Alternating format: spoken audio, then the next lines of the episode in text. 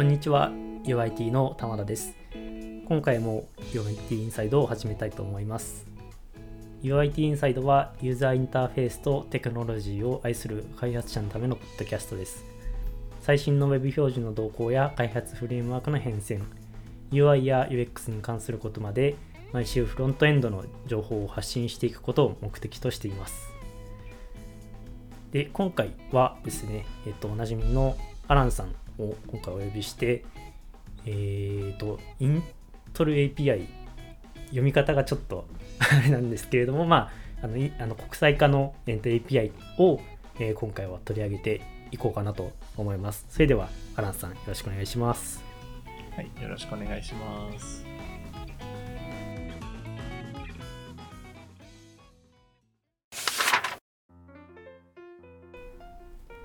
はい、今回えー、取り上げる Web API のインイントルで読み方 合ってますかね？まあこれはあれですね。なんか正式名称だと多分インターナショナリゼーションね。はい。だけどそれが長すぎるからみんななんかイントルではい、はい、省略してると思うので。まあとりあえずイントルって呼ぼう。イントルとはい 今回は呼びます。あれですね。あの i18n とかともはい呼ばれるやつですねまあ、これを取り上げたきっかけみたいなのを軽く紹介するとですね、これ、もともと以前出た State of JS の、まあ、内容をみんなで振り返るっていう回をしたんですけれども、まあ、そこでちょっとなんか盛り上がったというか、意外とみんなが知らなかったっていう API がいっぱい出てきたのが、このイントロ API だったっていうところがありまして、まあ今回取り上げてみようかなと思いました。とは言ってもですねあの軽く調べると結構膨大な量の API の仕様があるということが分かりましてまあ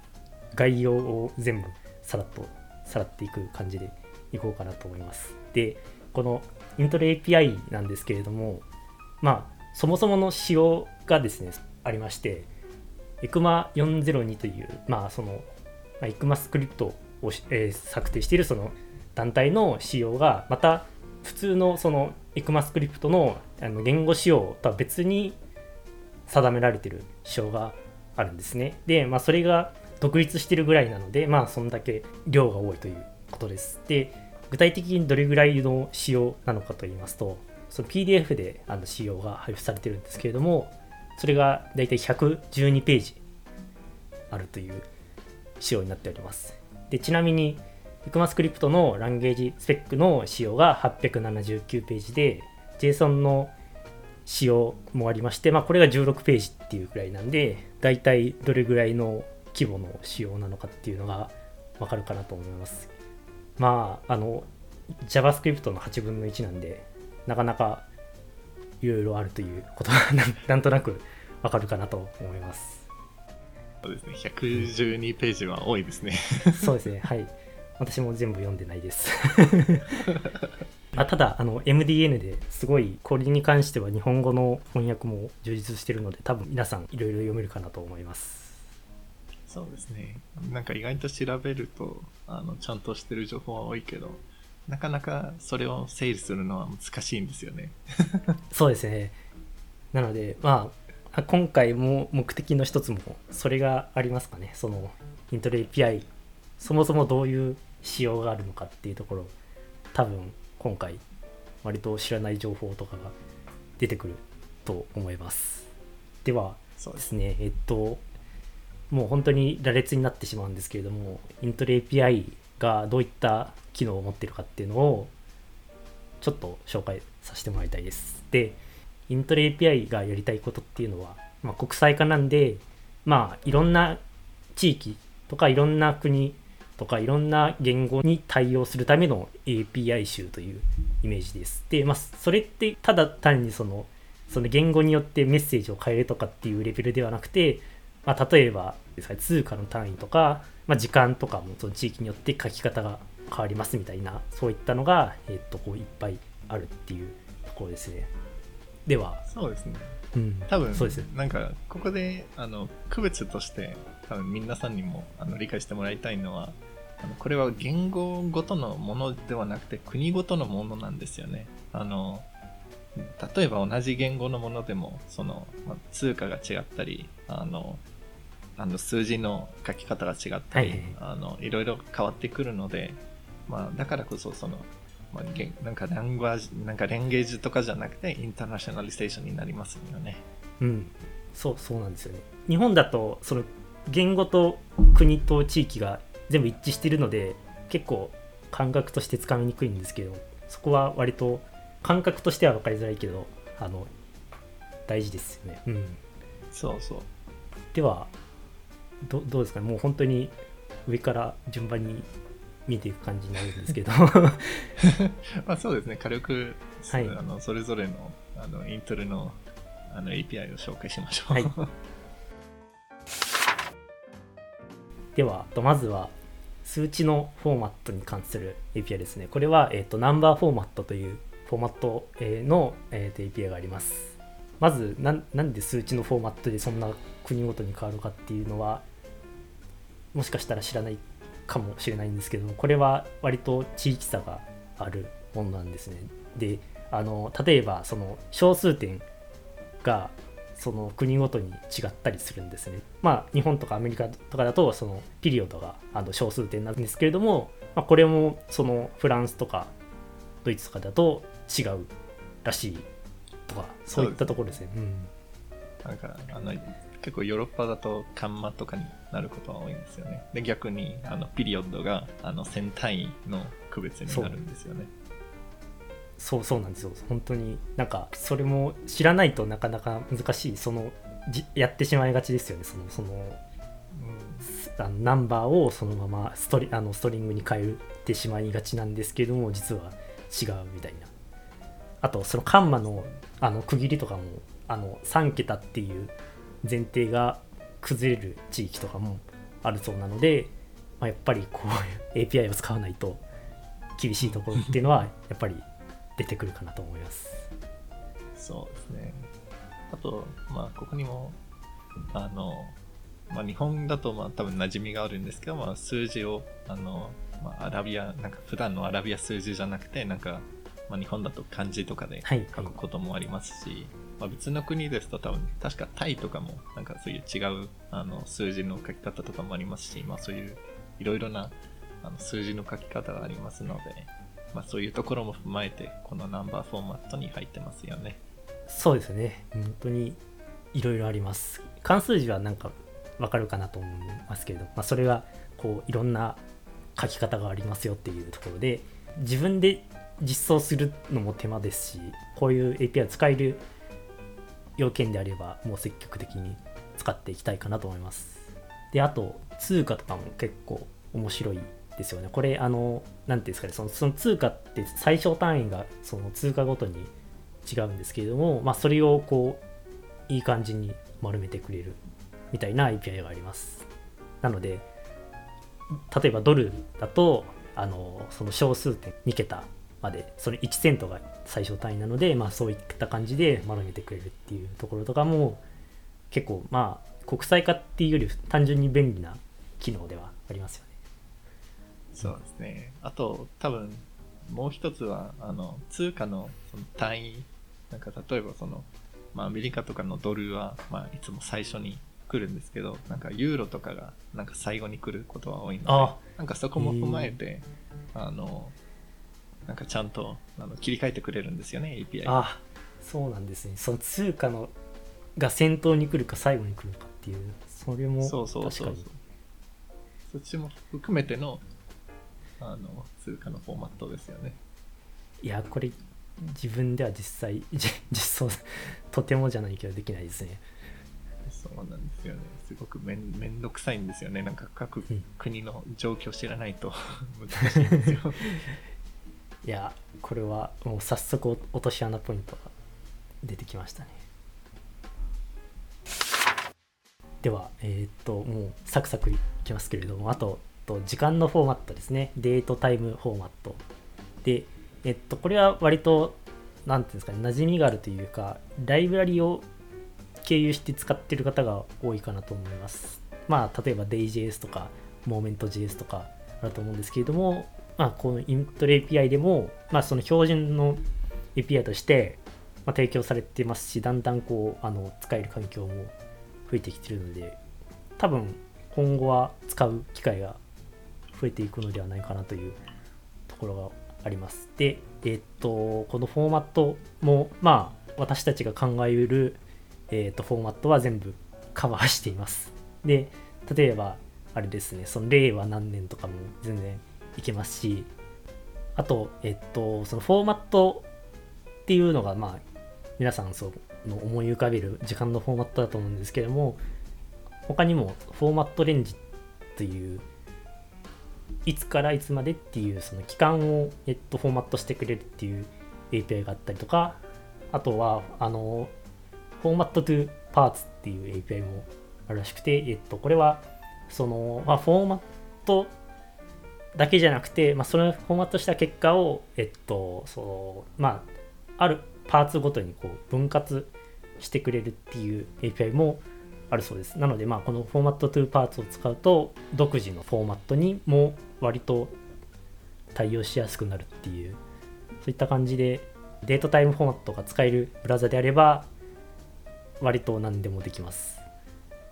そうですね。なんか、ここで、まあ、自分から2つほど強調したいんですけど、はいまず1つ目は、あのこれ、サファリの14.1から、まあ、ほぼ全部の API を対応しているんで、ああ、もうおそらく、まあ、今年中ぐらいになんかもうなんかそういう Day- Day.js とか Data Functions とかは使わなくてこっちに依存するのもまあの方がなんかあのパフォーマンスがいいなっていうことにつながることはうんあると思いますので、まあ、そろそろ買い始めたいと思いますね。そうですね。あ、はいはい。はい、まあそうそうそうそう。いつこう対応していいのかっていうのがちょっと分かりづらかったですけど、そっか、14、サファリだと14.1なんで、で、まあ、Firefox も、ええっと、Chromium も、まあ、結構だいぶ前からあるので、まあ、そっちは問題なくて、もう本当に、これはもう使えるようにはなってきていますね。で、あと、あの、言いたかったのは、その、さっきの、なんか、フォーマットレンジとレンジとパーツの、なんか、なんあの、レンジとパーツって、あの、あれじゃないですか、なんか、アレイみたいになんか、こう、ポチポチっと書く文字みたいに出してくれると思うんですけど、はい。なんかあれって要はあの自分でなんか CSS であの部分的にあのなんか数字だけあのボールドにしたいとかなんかそういうことをしたい場合にすごく便利そうだなって思いました。ああ、なるほど。確かに。フォーマットだと本当に全部テキストなんですけれども、ああ、そっか。そう確かになんか、順番をか変えるとかは確かにちょっと難しい。あの、国ごとに変えないといけなくなってしまうんですけど、ああ、確かにその、あれですね、その装飾とかに便利そうですね。ああ、そうそうそう。なるほど。なのでまあそういうことをなんか言われるときは、まあ、こうやってうんこういう API で対応できますね。いいですね。なんか、本当に、こう、満を持して、あの、作られた API という感じがして、割と素人が思い思いつくところは全部カバーしてくれてる感じがいいですね。そうですね。じゃあ、時間のフォーマットに関連してなんですけれども、えっと、相対時間をフォーマットする API があります。これは、リラティブタイムフォーマットというものがあります。で、結構、まあ、相対時間と時間似てるようで、割と違いがありまして、まずそもそもそのフォーマットの引数がデートじゃなかったりします。で、これは何を渡すかと言いますと、えっと、引数2つありまして、あのバリューとユニットという、えっと、2つを取ります。で、ユニットには、まあ、デイとかイヤーとかそういった単位を文字列で、えっと、渡します。で、それを渡してあげると、各国ごとにいい感じに、えっと、翻訳して出してくれるというものになります。で、これ結構あの注目すべきところは、そのどういったフォーマットで出すかっていうオプションを渡せるんですけれども、それにオートというオプションを渡すことができます。で、これをすると、えーっと、すごい、なんていうんですかね、自然というか、違和感のない表現になるので、えっと、すごいこれは自分で実装すると絶対多言語とかめっちゃめんどくさそうだなっていうところをやってくれます例えば、えっと、フォーマットに、えっと、バリューに2を与えてユニットに day を与えると日本語だとあさってに勝手に変わります。で負の、えっと、バリューも与えられてマイナス1とマンスのユニットを渡すと先月っていう文字列に変わったりします。これは日本語だけじゃなくてもちろん英語にも対応しているのですごい便利そうですよね。そうですね。なんかここで多分一番、あの、まあ、めんどくさい部分の一つなんですけど、まあ、これ、あの、もう一つの API にも、まあ、ちょっとつながりがあるんですけど、その、複数形の、その、ところも対応してるっていうところなんですよね。なんか例えば、まあ、英語で、まあ、マイナス2 day とかにすると、まあ、あの、2 days ago、なんかちゃんと S がついてくれるんですよね。はいはいはい でそうやってなんかあの他の言語だとなんか0が違ったりとかあの1が違ったりとかなんか2が違ったりとかなんかいろいろ変なあの複数のルールがあるのでなんかそういうところも対応してくれるのがすごく嬉しいところなんですよね。そうですよね。確かに確かに。日本日本語だとどうしてもその数字となんか窃盗語とか設備語をくっつけたら OK みたいな感じになっちゃうんですけども必ずしもそうではないという本当に使わないと変な表現になってしまうっていうのはすごい。そうです大変です。しねなんかわ分かる分かる表現でもあるけどなんかちょっと違和感のある表現になるんですよね。はいはい。はい、またこれそのそういうくっつけた実装にして後から変えるっていうのがすごく面倒くさい。その言語ごとにこう if で分けたりとかっていうことに何かになれないので本当にそういうのを防ぐ意味でもいや使いたいですね。では次はロケールですね。ロケールオブジェクトを取得する API があります。で、まあ、ロケールオブジェクトはまあそのその与えた地域とかごとにあのその変わってくるそのロケールの情報っていうのが取得できます。で例えばえーっとカレンダーというプロパティだとその地域で使われている暦とか取得できます。であとはあれですねアワーサイクルだと時間の表記ですね。これはいわゆるその12時間表記か24時間表記かみたいなそういったところですね。あの日本だとまあ0時から23時まで書けますけれどもまあそのアメリカだと AMPM を使って12時までっていう感じになったりとかっていうあれですね。とかあとはなんかいろいろあるんですよちょっと調べながら書いたんで難しいところもあったりとかするんですけど そうですね。なんかここでちょっと罠があるんですよ、実は。あ罠あの、そのキャレンダーっていう、あの、単体の、あの、プロパティがあるんですけど、なんかそれって、普通にロケールを作って、なんか何も渡さないと、あの、空になるんですよ。どの言語でも。あ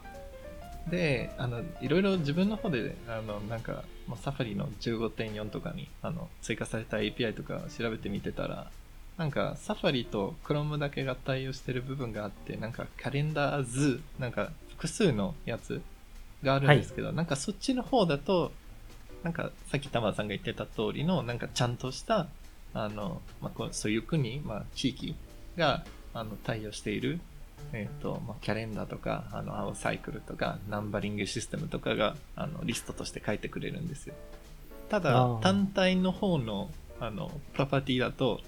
なぜか何も入らないんですよ。あこれ自分でなんか確認したんですけど、なんか変変だなって思ったんですけど、まあ、なんかそういう実装らしい。どのブラウザでもそうでした。あーあれあれですかねその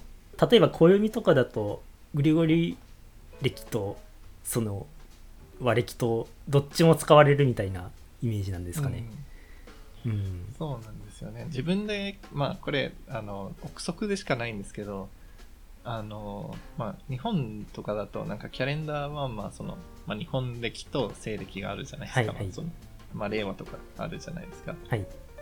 で、キャレンダーの単体ですと、なんか、そのどちらかを選べないじゃないですか、勝手に、あのシステムが。うんなんかそういうケースも踏まえて、なんか、あの、コンストラクターで、あの、オプションとして、なんか、キャレンダーのオプションとか渡せるんですよね。はい、でそこに、まあ、あの日本語の方にあのジャパニーズって書くとちゃんとあのそれを使うときになんか令和とかを使ってくれるんですよ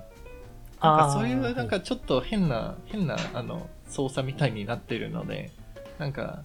まあ、もしかしたらそれなんじゃないかなと思ったんですけどまああの多分なんか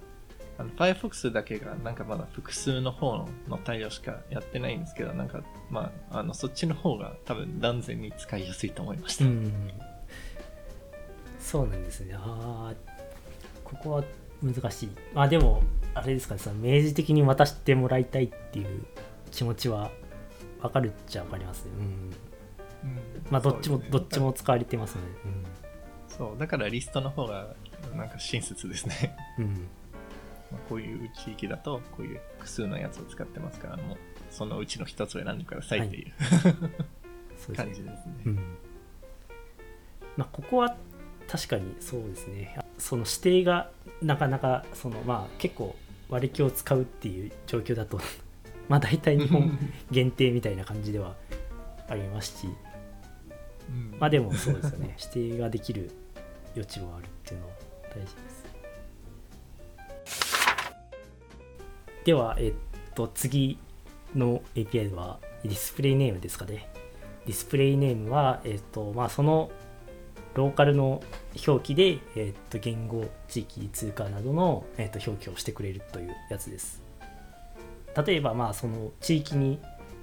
US という文字列を与えて、えっと、日本語にするとアメリカ合衆国になるみたいなそういった機能ですね。であとはランゲージとかカレンシーとかがあります。でまあ多分ランゲージとかはすごい使いそうですね。言語選択とかもその国の言語で書かないといけないですし。そうですね。なんかそこの部分とかはすごい使い道がありますね。うんあとまあなんか最新のやつですとなんか個人的にすごくいいと思ったのはあのなんかデータタイムフィールドっていうのがありましてはい。あのなんかそこであの結構あのデータピッカーとかでよく使うものがあので揃っていてなんかあのまあ年とかあの月とかあの曜日とかなんかそういう単語の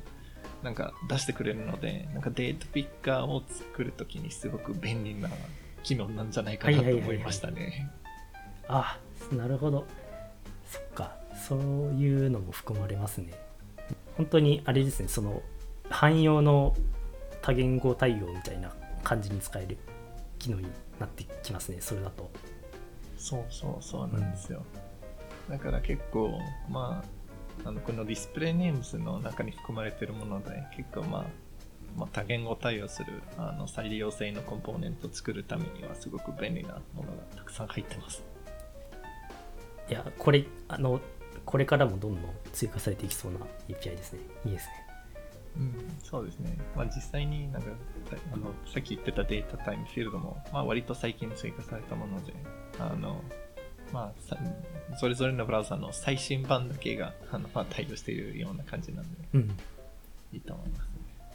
こういうのが。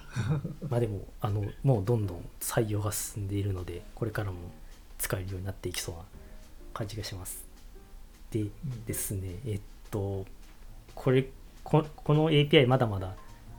続きがあるんですけれどもちょっと時間の関係で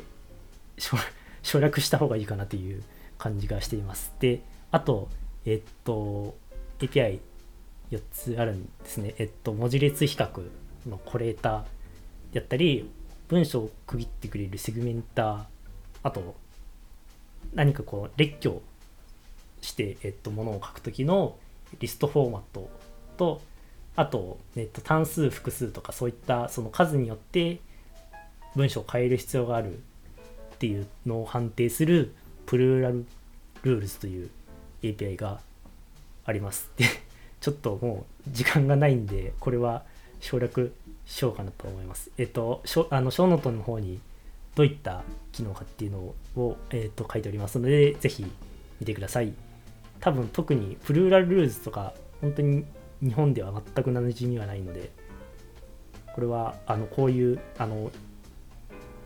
ここういう文法が変わる余地がありますよっていうのは知っておきたいところな気がしますね。そうですねぜ。まあ、うん先ほどのなんかデートの話でも出てきたパターンみたいに、なんかそういうのがいっぱいありますので、いや本当に難しいなんか書いてるんですけどもアラビア語とかもめっちゃルールがあるらしいとかそういったところがあるので ぜひこう沼に踏み入れてみてください。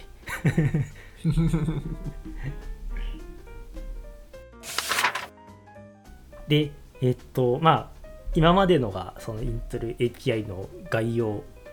という位置づけだったんですけれども今回、えっと、アランさんにもちょっとまあ調査というかどいあの調べてもらったところっていうのがあります。でえっと今回はサファリの15.4がちょうど先日、えっと、正式にリリースされたというところで、まあ、このサファリの15.4では結構そのイントレ API 関連の機能が強化されたというのを聞いています。なのでまあその部分についてちょっと取り上げてもらおうかなと思います。じゃあどんなところが強化されたのかとかちょっと教えてもらえますか？ねそうですね。まあ、まず、その、先ほどロケールの話であの話していた、まあ、あの、キャレンダーズとか、なんか、あの、複数形のやつが、まあ、追加された。まあ、それはさっき、あの、いろいろ紹介したと思うんですけど、あの、まあ、省略してますけど、まあ、これ、サファリと Chrome にはあ,、あるので、まあ、あの、Firefox の対応必要ないプロジェクトでは、まあ、使い、そろそろ、まあ、ああと少しだったら使い始めるようなところなんですね。その他にも、そのロケールに、あの、なんか、テキストインフォっていうもので、あの、まあ、あの、この言語は、あの、まあ、左から右か、右から左かのどちらかを見れるものとか、あと、ウィークインフォとかもすごく、あの、参考になるやつが出てきて、まあ、これも結構、あの、キャレンダーとか、あの、データピッカーを作るときに便利そうなもので、うんまあ、その地域で、あの、まあ、一週間は、あの、どっち、どの、どの日から始まって、どの日に終わるとか、なんか、はいはいはい。あの、日曜日で始まるか、月曜日で始まるか、まあ、それとはまた別の表記とかの情報を出してくれるんですよね。ああそっか確かにそう言われれば月曜日始まりですね。なるほど確かに。あとあれですね右書き左書きとかもそうそうそう。だからそういうところも、まあ、まあ多分、まあ、それこそさっき話していたアラビア語とかは、はいはいまあ、右から左とか、なんかそういう情報はちゃんと記載してくれるんですよね。ああ便利ですね、そうそうそう。うん、で、まあ、あの続いていくんですけど、その、まあ、ディスプレイネームに、あの、先ほど言っていた、あの、データタイムフィールドは、あの、10あのサファリの15.4にあの追加されたものの一つで、それ以外にも、あの、タイプ、キャレンダーっていうタイプが追加されていて、まあ、そこで、あの、例えば、なんか、あの、グレゴリーで、あの、日本語で返してくれる中で入れると、あの、まあ、西暦とかって、はいはいあの文章が書いてくるんですし、まあ、あの英語ですと、まあ、グレゴリアンカレンダーとか、なんかそういうことになっていくので、まあ、まあ、そういうそのキャレンダーの名前を教えてくれるものですね。うんで、もう一つは、その Language Display っていうのは、あの、追加されたんですけど、まあ、これは、その言語の方の、あの時に、あの、どういうフォーマットで返してくださいっていうのを、あの、ちょっと、あの、入れるためのもので、あの、例えばなんか今、今だとダイアレクトっていう、あの、呼び方に変わったものになるんですけど、あの、例えば、あの、イギリスの方の英語だと、まあ、そのままイギリス英語で、返してきてくれてたんですけど、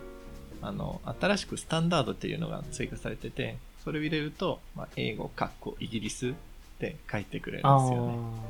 うんうんまあ、ちょっと若干違うんですけど、まあ、そういう、そういうところが追加されたっていう。はいはい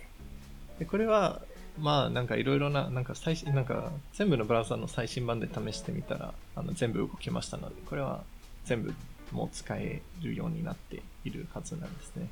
まあ、最新版だけですと。うんうんうんうんランゲージディスプレイこれちょっと違いがちょっとよくわからなかった まあ、あれですね。もうさっき言ってた通り、その、なんかイギリス英語か、英語、かっこ、イギリス。もう本当にそれだけ。なんか、言語を最初に入れるか、なんか、地域を最初に入れるか、みたいな区うんうんう分んとしか、まあ、スタンダードの方は若干、なんかニュートラルな感じがしますね。そうですねうんうんまあ、そういう、そういうところが追加されたんですね。はいはいはいで、もう一つあの追加されたのは、その DateTimeFormat になんかタイムゾーンのあの書き方が追加されたんですね。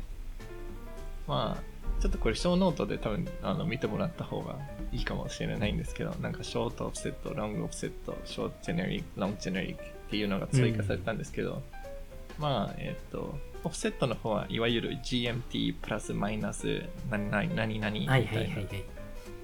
で、あの、ロングの方は、まあ、0900みたいな。で、あのショートは9、まあ、日本だと思うんですね。なんかそういう違いしかなくて、で、ジェネリックの方は、まあ、例えば、日本のショートジェネリックは、まあ、JST。で、ロングジェネリックは、まあ、日本、日本標準時っていう、あの、感じに、あの、記載されていますので、まあ、まあ、そういうところは、まあ、なんかどこまであの利用できるかは、まあ、あれなんですけど、一応、なんかそういうところも、まあ、追加されているっていう話です。で、これも、あの、なんか MDN とかに、あの Firefox の91と Safari の15.4とかに、あの、使えるって書いてあるんですけど、なぜか Chrome が書いてなくて、実際試したら Chrome もいけたっていう話なんで、ちょっと不思議な感じのものですね。情報の更新が追いついてないかも ですね。なんかいつ頃追加されたんだろう。であと、これ、最後に、あの、サファリのしょ、なんか、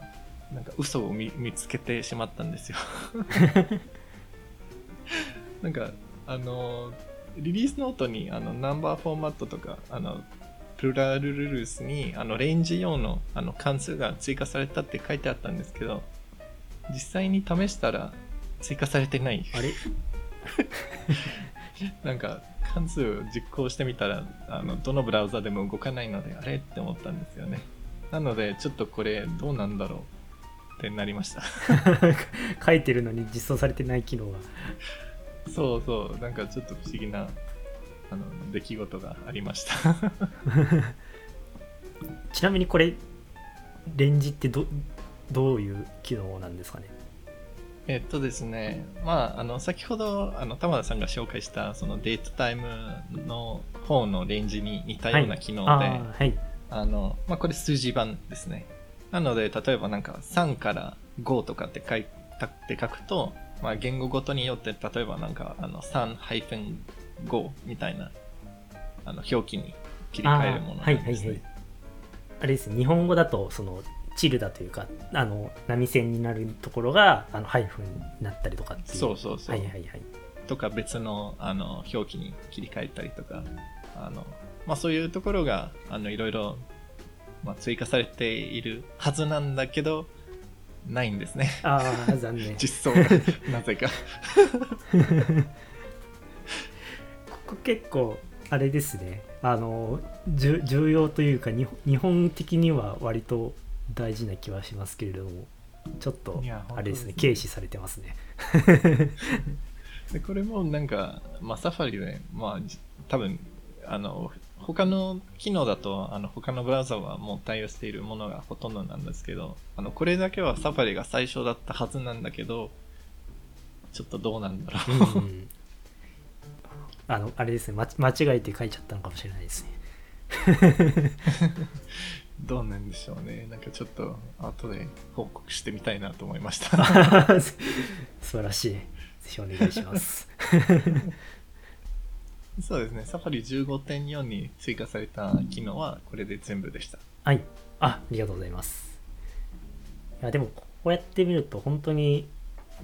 充実してきてますしそそれぞれのブラウザもなんかあれですね。積極的な気はしますね。多分副作用がそんなにないと思うんですけれども、まあ、そういったところがあったりかなと思います。そうですね。あと、まあ、ディスプレイネームズとかですと、もう本当にディクショナリーもマップみたいに あうんのするだけなんで、あの多分そこまで問題にはならないんですよね。まあ、複数のやつとかはすごくあの実装が大変そうですけどね。はいはいはい確かにでもあれですねこう IE を切ることができればっていう前提になってしまうんですけどまあでももうそれももうほほとんどあのもう気にしなくても良くなってきているっていうところがあってそういう今のブラウザとかだと勝手にそういう更新とかもやってくれますしいや本当にいい時代ですよね、そうですね。まあこういうところ、まあ、今日紹介したものの、なんか90%以上、もうすでに使える状態にはなっていますので、もう結構もうもうバリバリ、あの、なんか多分これ、田村さんも私も、なんか、あんまり知らずにいろいろ勉強してるんですけど、なんか、これ、ぜひもうすぐに使いたいんですよね。そうそうですね本当にあのそのプルーラルルールズのところとかもそうですけれどもまああのもちろんその自分で実装する手間がなくなるっていうところもそうなんですけれども自分がなんかその自分の言語ではないような機能を勝手に対応してくれるっていう意味でもなんか使っておいて損はない気がします。本当にいや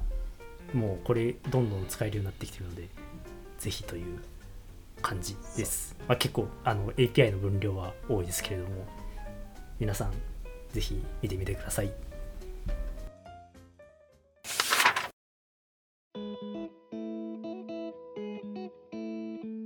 はい。今日は、えーイントロ API についてアランさんと話していきました LINE のフロントエンド組織 UIT ではこのような技術的なキャッチアップを日々行っております。UIT インサイド以外にも毎週の社内勉強会でフロントエンドの情報交換を行っています。今後も UIT インサイドを通してこのような情報を外部に発信していけたらと思います。最後に現在 LINE 株式会社では新卒中途採用ともに大募集しています。このポッドキャストを聞いて LINE に興味を持たれましたらショーノート一番下にある求人ページからぜひアクセスしてくださいそれではアランさんありがとうございましたありがとうございました。